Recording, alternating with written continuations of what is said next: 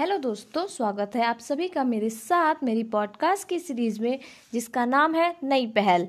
दोस्तों, आज हम जानेंगे ह्यूमन आई के बारे में, यानी मनुष्य के आँखों के बारे में।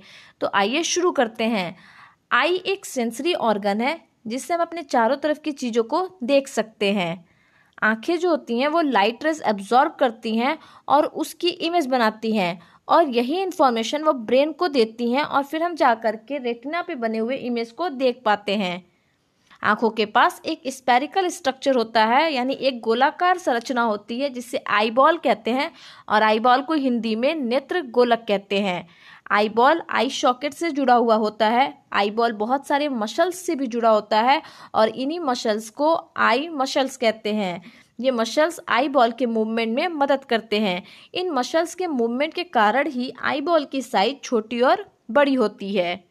बात करते हैं आईलिड की, जिसको आँख की पलक कहते हैं तो आँखों की रक्षा आईलिड द्वारा होती है, जो कि बाहरी असुरक्षा से हमारी आँखों की मदद करते हैं।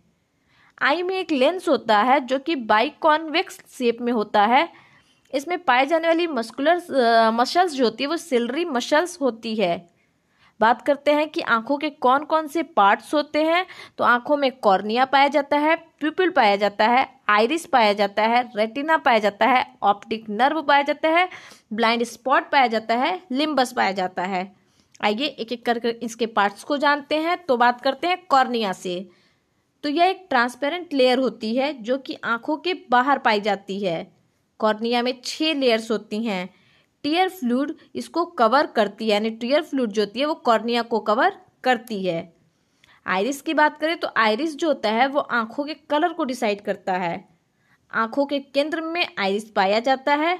अगर इसके स्ट्रक्चर की बात करें तो इसका डार्क कलर्ड मस्कुलर स्ट्रक्चर होता है। बात करते हैं और आयरिस के बारे में तो आयरिस में पिपुल पाई जाती है, जिसके माध्यम से प्रकाश आँखों में प्रवेश करती है। आइरिस के पास कलरफुल पिगमेंट पाए जाते हैं, जैसे ब्लू, ब्राउन, ब्लैक, ग्रीन इत्यादि। आँखों में प्रकाश के अमाउंट को नियंत्रित करने का काम आयरिश ही करता है। सरल शब्दों में कहें तो आयरिश जो होता है, वो पिपल को नियंत्रित करता है।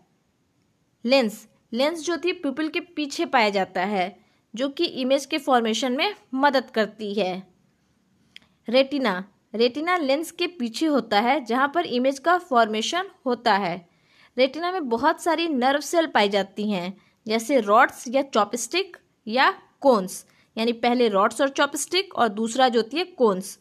रॉड्स और चॉपस्टिक की बात करें तो इसकी मदद से हम अंधेरे में भी देख पाते हैं।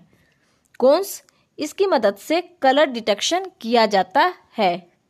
बात करते हैं आँखों में पाए जाने वाले विट्रियस चेम्बर की। ये क्या होता है? तो आई बॉल के इनर स्पेस में एक जेल लाइक पदार्थ मिलता है, जो कि पारदर्शी होता है, और इसी जेल लाइक सब्सटेंस को हम विटूरियस चेम्बर कहते हैं। या आई बॉल की स्टेबिलिटी को बना कर रखते हैं। बात करते हैं ब्लाइंड स्पॉट की तो यह वह स्थान होता है जहाँ कोई भी इमेज नहीं बनती है। यह रेटिना और ऑप्टिक नर्व के बीच में पाई जाती है। यह स्पॉट जो होती है, यह हमें देखने में मदद नहीं करती है। अब जानते हैं कि persistence of image on the retina कितनी होती है? Persistence of image on the retina जो होती है, वो वन बाई सिक्सटीन एक बटे सोलह ऑफ़ अ सेकेंड होती है। मतलब एक सेकेंड में हम एक बटा सोलह इमेज के पार्ट को देख सकते हैं। नॉर्मल आई विजन जो होती है, वो पच्चीस सेंटीमीटर होती है। बात करते हैं आँखों से जुड़े कुछ बीमारियों के बारे में तो शुरू करते हैं फार साइटनेस जिसको हाइपरमेट्रोफिया भी कहते हैं। इसमें व्यक्त जो होता है, मनुष्य जो होता है, वो दूर की चीज़ें देख पाता है, जबकि पास की चीज़ों को वो नहीं देख पाता है।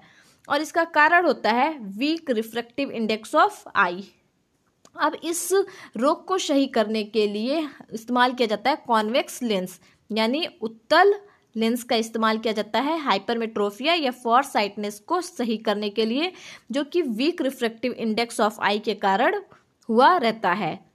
बात करते हैं दूसरे रोग की आँखों से जुड़े हुए तो वो है नियर साइटनेस या मायोपिया तो मायोपिया में मनुष्य जो होता है, वो पास की चीज़ को तो देख पाता है, लेकिन दूर की चीज़ों को नहीं देख पाता। और यह होता है strong reflective index of eye के कारण। इसका निवारण करने के लिए कॉनकेव लेंस का इस्तेमाल किया जाता है, यानी अवतल लेंस का इस्तेमाल किया जाता है नियर फ्राइटनेस या मायोपिया को सही करने के लिए। बात करते एक अन्य रोग की आँखों से जुड़े तो वो है कैटरेक्ट। कैटरेक्ट में जो लेंस होती है आई की, वो क्लाउडी या फॉगी हो जाती है।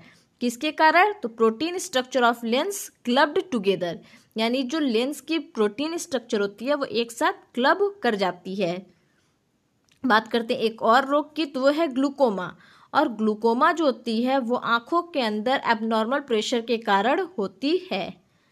प्रेस बायोफिया की बात करें तो ये बुढ़ापे में होने वाला एक रोग है और इसको सही करने के लिए बाईफोकल लेंस का इस्तेमाल किया जाता है। और ये बीमारी होने का कारण है आँखों में मौजूद फ्लूड का सॉलिडिफिकेशन हो जाना। बात करते हैं एक और रोग की, जो कि है एस्टिगमेटिज्म और एस्टिमेटिज्म को सही करने के लिए सिलेंडिकल लेंस का प्रयोग किया जाता है और इसका कारण है non uniform curvature of cornea तो यहाँ हाइपरमेट्रोफिया या फॉर साइटनेस को सही करने के लिए कॉन्वेक्स लेंस का इस्तेमाल किया जाता है। नियर साइटनेस या मायोपिया को सही करने के लिए कॉन्केव लेंस का इस्तेमाल किया जाता है। प्रेस बायोफिया को सही करने के लिए बाईफोकल लेंस का इस्तेमाल किया जाता है और एस्टिमेटिज्म को सही करने के लिए सिलेंड्रिकल लेंस का इस्तेमाल किया जाता है।